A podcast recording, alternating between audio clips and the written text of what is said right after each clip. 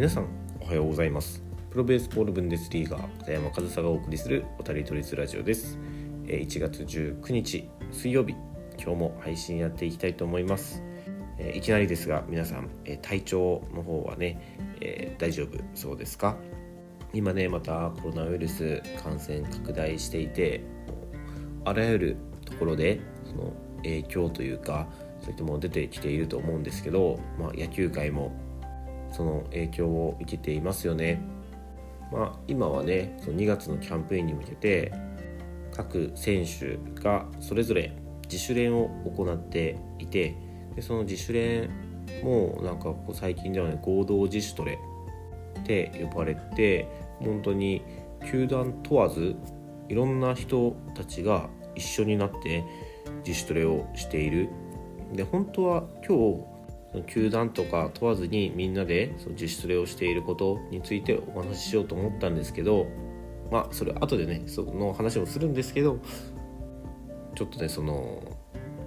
その自主トレの中でコロナの感染がちょっと増えているっていうのが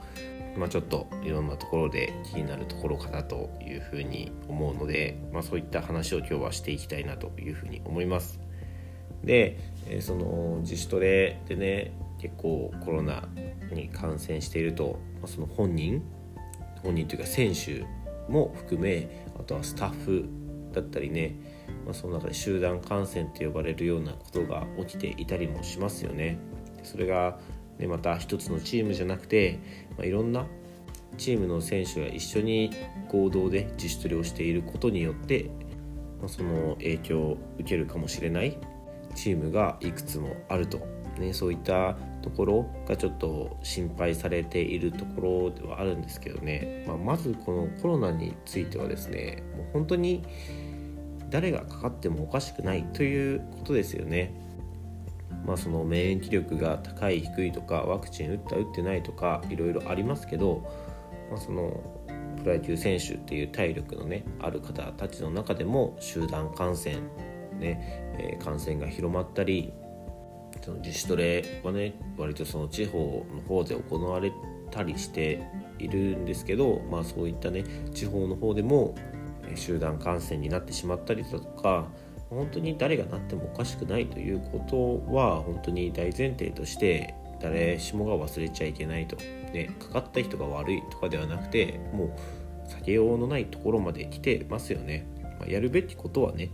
やるんですけどそのマスクをしたりとか手洗いうがいだったりとか、まあ、対策はしっかりとってはいるんですけどその中でま避けられないところはあると。だからそれがかかったからといって誰かが悪いみたいなことはねないということはね覚えておかないとそれこそね自主トレで地方例えば、え、ホークスの選手が結構そのね出てますよね。陽性反応が集団感染とかもホークスの選手が主催している自主トレだったりするのでね、まあ、それを見ると、まあ、一見そのその選手主催してる選手が悪いようにも見えたりあとはねその自主トレが地方の方で行われていることによってその選手たちがそっちにコロナウイルスを持ってきたと言われかねないじゃないですか、まあ、それもねもしかしたらそういうことかもしれないですけど、まあ、でももうその選手たちだって対策はしていたと思いますしそうじゃないとね今のご時世なかなかね、えー、そういった自主合同で自主トレなんかもできないと思うんですよ。その報道陣とかもいっぱい駆けつけてるわけじゃないですか。で誰が持ってきたかとかいうのはもう分かんない。分かんないしもうそういうことはねもうどうでもいいというか本当に誰でもそうなる可能性があると。ね、なので今ね、まあ、そんなにそんな声は聞こえてこないのかなっていうふうには思いますけどね、集団感染した行動自主トレだったりそういった野球選手だとか今ね芸能人有名人の方々でも結構、ね、濃厚接触とかになってる方も増えてるみたいですね。なんですけどそのなった人に対してお前が悪いあれが悪いとかそういったことを言うよりは、ね、まずはその体調が大丈夫なのかっていうのをね心配できる人でありたいなというふうに思いますしそういった世の中であってほしいなというふうに思いますよね。でまあそのプロ野球選手の中ではね、えー、まあ、その陽性反応が出ても無症状っていう選手もいるみたいで、まあ、そうなってくるとね、まあ、一応陽性反応が出たっていうのはあるんですけどけどその隔離しないといけないじゃないですか。そこはねやっぱ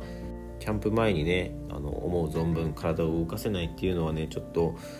まあ、アスリートとしてはしんどいところかなというふうに思うので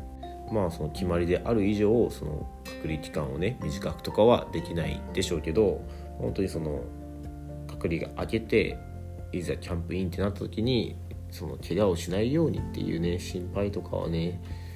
あるので、まあ、そういった選手たちにはね体調気をつけつつ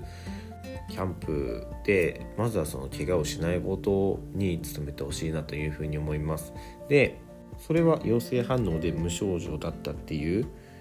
方の話なんですけどやっぱりもうこれだけねもう何年ですか？2年くらいコロナっていうものが続いていると自分の身の回りにもねコロナになったっていう人がちらほら出てくるんですよね。で今そのねいろんな情報があって、まあ、オミクロンは重症化しないだとか、まあ、無症状の人が多いだとかそういった情報もあって、まあ、それも事実だとは思うんですけど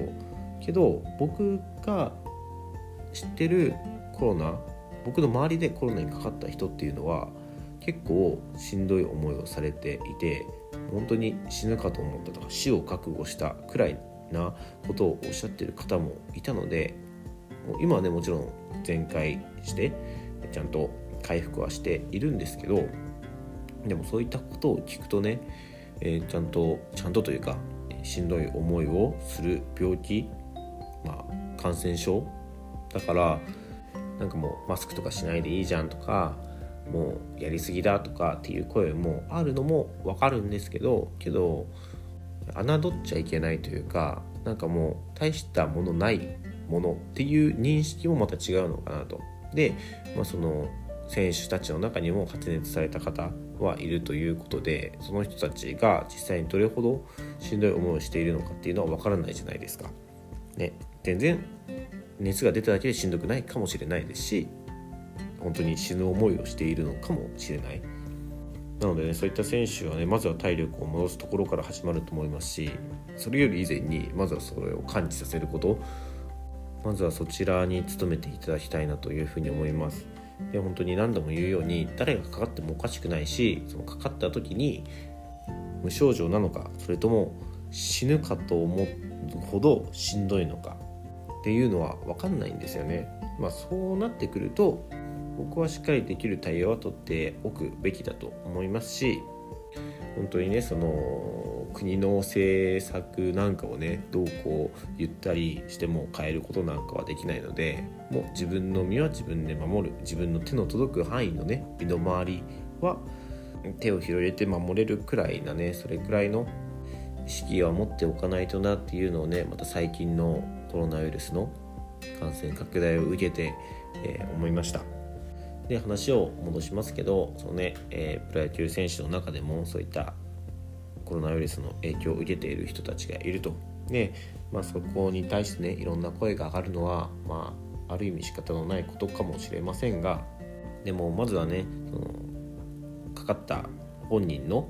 体調を心配する人でありたいなというふうに思いますしそういった社会そういった世の中であってほしいなという話を今日はさせていただきました本当はね今日その合同自主トレについて話したかったんですけどちょっとあまりにも立て続けにその合同自主トレ内でコロナの感染っていうものが出ていたのでちょっと急遽話すことを変えてみたんですけど、まあ、明日ねまたその合同自主トレについて話してみようかなというふうに思います。まあ、こういった時事的な問題もねたまに取り上げたりするんですけどこういった時事的な問題って結構立て続けにね取り上げたい内容がねかぶったりするんですよね。あ今これただの雑談なんでね。すいません。最後にちょっとだけ雑談をしているんですけど。今日何話そうかなって思って結構いろいろ考えて何も見つからない時は全然見つからなかったりもするんですけど。あこの話題はちょっと取り上げたいなって思った時には他にもあこれも取り上げたいなみたいなのがね立て続けに1日3件くらいあったりしてなんかちょっとそのね情報発信のね難しさを感じている今日この頃ですが、まあ、こういった時事的な問題はもうなるべくスピード感を持って話した方が皆さんの興味にも刺さるかなって思ってやっておりますので、まあ、今後もね僕の経験を話したりする回もあればこういったね時事的な問題をなるべくリアルタイムに近い感じでお話ししていきたいなというふうに思っておりますので引き続き渡り鳥ラジオお聴きいただけると嬉しいなというふうに思います。はいということで、えー、今日も最後までお聴きいただきありがとうございました。片山和沙でした。